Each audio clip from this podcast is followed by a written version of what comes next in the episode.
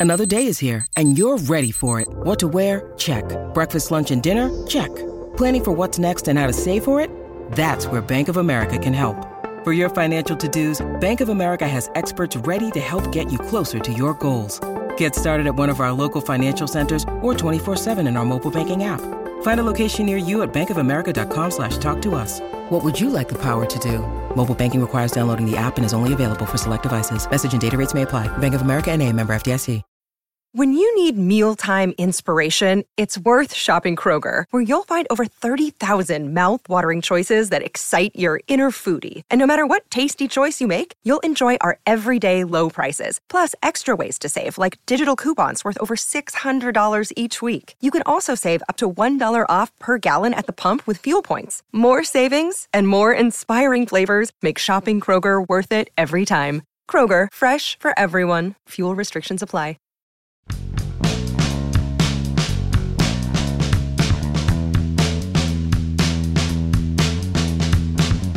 Another chance to sweep, another dud, worst of all, another appearance of Mitch Keller. Good morning to you. Good Monday morning. I'm Dan Kovacevic of DK Pittsburgh Sports. This is Daily Shot of Pirates. Comes your way bright and early every weekday morning. If you're into football and or hockey, I also offer up daily shots of Steelers and Penguins right where you found this. I'm in Milwaukee to cover the Pirates getting their eyes gouged out again by the Brewers. That'll begin tonight at 8:10 p.m. Eastern Time. There will also be games Tuesday and Wednesday, and if they go anything like the three at PNC Park last week, it'll be U G L I E ugly because those were just brutal. But hey, at least they'll come on the heels of a 15 to 4 loss to the Phillies in which Keller came back after a few weeks down in the minors and looked exactly like Keller before he was sent down. Officially, his statistics don't look all that horrific. He did last five innings on 80 pitches. He didn't walk anybody, but he also gave up four runs on eight hits. Five of those were doubles. 11 balls put into play had an exit velocity over 95 miles an hour. Six of those went for hits. Keller is one of the very worst pitchers in the majors when it comes to being hit hard in general, meaning regardless of outcome. And, you know, as understanding and respectful as you want to be to what his pedigree was, was, past tense, when he arrived upon the scene in Pittsburgh. And going back a little bit, what it was when he was in the minors and was considered one of the very best prospects in all of baseball, not just in the Pirate system, in all of baseball you also have to start looking at this situation for what it is. Because Keller's not a kid, he's 25 years old. Uh, sure, he could still get better, but he's also not showing elite stuff. He doesn't show any kind of uh, electric fastball movement, the way you saw, for example, whenever people were giving up too soon on Charlie Morton and Tyler Glasnow, they had something extra. They had something you could see. You could say, well, look, I mean, if only somebody could harness this thing, or tell Charlie to not worry about throwing sinkers, or tell Glasnow to stop worrying about getting groundouts. That's not happening here. This isn't weird coaching that comes from the front office, which is what happened with Neal Huntington and Kyle Stark getting involved with Charlie Morton and Tyler Glasnow when they shouldn't have. This is just a guy who doesn't have much. And really, if you go back over Keller's entire time in Pittsburgh. Tell me when you've seen that outing that tells you, oh man, this guy's really got it. If only he could ever put it all together. Have you ever seen that? Have you ever laid eyes on it? Forget the analysis, forget the data. I'm talking about your eyeballs on this player. Have you seen that with your own eyes? Because I haven't. That doesn't mean he hasn't pitched better at times than he has at other times. I'm talking about this notion that still seems to linger among some that Keller is just this eureka moment away from becoming something special. He isn't. He isn't. Look, I'm glad for him that he took some pluses out of this outing. He tends to do that, and he did so again yesterday at PNC Park. Um, I felt really good out there, honestly, um, body wise and everything, mentality, confidence. Um, I felt really good. Again, I just I I had hitters 0-2, 1-2, 2-2. I just got to execute a little bit better and get the ball down a little bit better with my off-speed slider and curveball. Good for him. I, I hope he takes it and he builds from it, and I hope he becomes a fine or adequate major league pitcher at some point. If he does, he will have done well for himself in life. But this idea that the Pirates absolutely have to get this guy right and build him up at a certain level, or he's going to be just another Glasnow who blossoms with the Rays or the Astros or wherever else Pirates pitchers go to heal. I don't see it. I don't see it. And I don't feel like the franchise should be beholden to it. Look, there's still two months of utterly irrelevant ball to play out, beginning here tonight. And I'd be all in favor of Keller taking some kind of regular turn for the remainder of these two months. Why not? What do you have to lose? Make sure you have yourself a piggyback guy ready, the way Derek Shelton did yesterday with Cody Ponce, who, by the way, was way worse than Keller. Make sure you have somebody else who's stretched out whenever it's Keller's turn to pitch. And go get him, Tiger. Because the result, the score, doesn't matter. But I'll tell you what, once you get past these two months, you got some hard thinking to do about this young man. Notice I didn't say kid, I said young man. You have some things to really process here. You don't want to waste somebody who could be a starter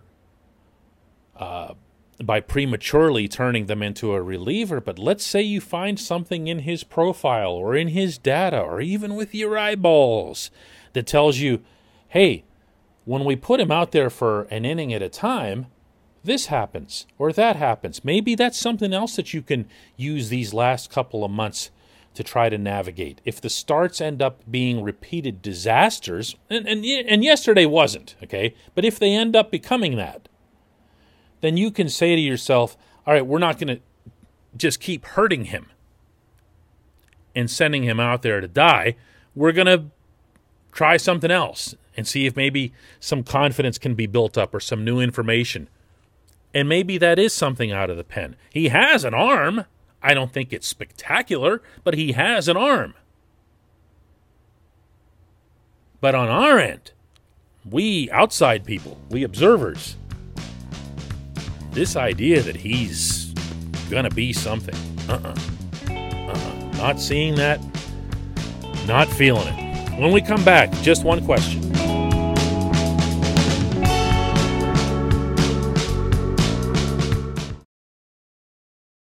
With threats to our nation waiting around every corner, adaptability is more important than ever. When conditions change without notice, quick strategic thinking is crucial. And with obstacles consistently impending, determination is essential in overcoming them. It's this willingness, decisiveness, and resilience that sets Marines apart. With our fighting spirit, we don't just fight battles, we win them. Marines are the constant our nation counts on to fight the unknown. And through adaptable problem solving, we do just that. Learn more at marines.com.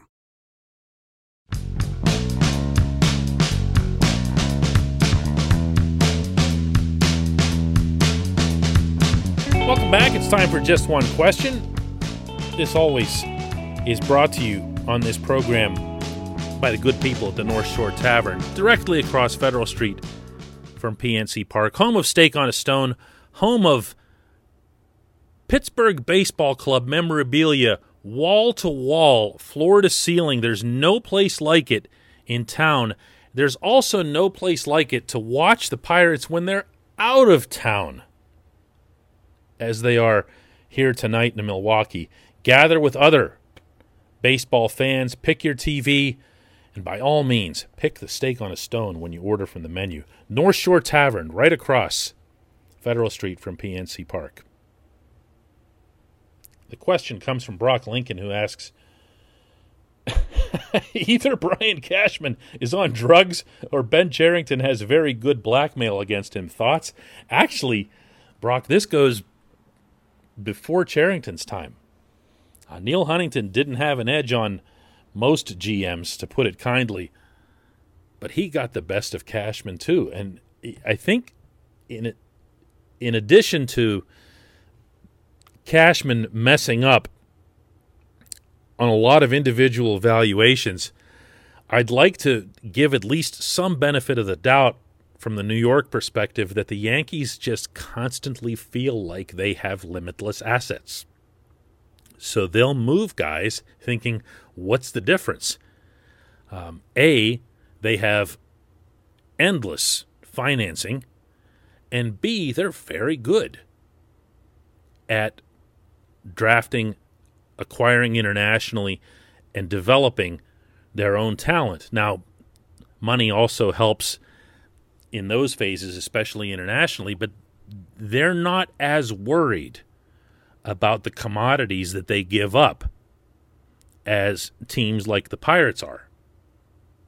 Because if they lose, I don't know, a relief pitcher or whatever, they can just go sign a Aroldis Chapman. You know, I mean, it's just that's the way of the world uh, in baseball. Now that said, the recent trades that Cherington has made with Cashman, uh, I'm delighted to share with you, have been immensely unpopular from what I can gather uh, among New Yorkers.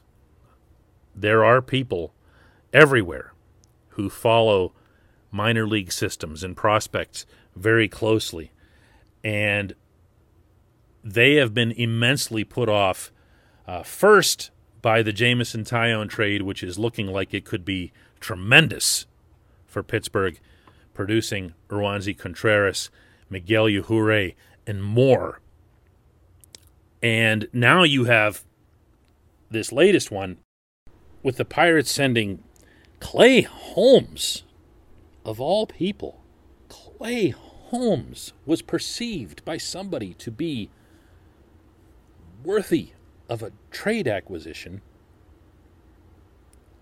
in exchange for Hoy Jun Park, the leading hitter in all of the minor leagues, and who, by the way, uh, doubled yesterday in his first plate appearance at PNC Park, as well as another minor league infielder, Diego Castillo, and catcher Rob Brantley. The the idea of getting anything for Holmes, I don't mean to be mean. Okay, Holmes is like pretty cool guy. But the idea of getting anything for him is is savagery upon itself, but the idea of getting something of actual value, like Park, and Park's on base percentage was 497. Like, that's the big headed version of Barry was doing that kind of thing 497 on base percentage. So, this is. I don't know. All I know, and I say this all the time, but it, it, it bears repeating.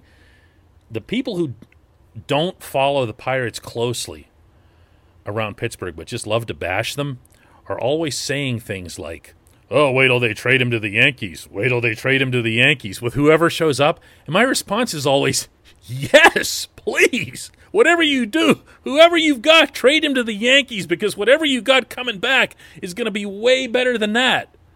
You know? Crazy, crazy stuff. Keep him on speed dial, Ben. I appreciate the question. I appreciate everybody listening to Daily Shot of Pirates. Again, first pitch tonight here in Milwaukee is 8:10 p.m. We'll have another Daily Shot of Pirates for you ready to go tomorrow morning.